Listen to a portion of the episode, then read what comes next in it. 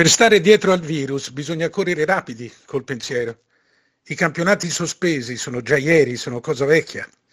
Il problema non è più italiano, è europeo. Gli altri paesi non hanno meno contagiati, sono solo in ritardo di una settimana. Sarà interrotta anche la Champions, è inevitabile. È solo un problema più grosso che richiede un pensiero più grosso, ma succederà.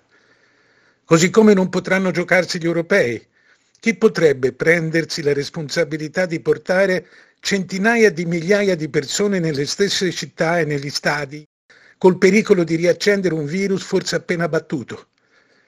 L'Italia, la Lega, il calcio non contano più. Siamo periferia.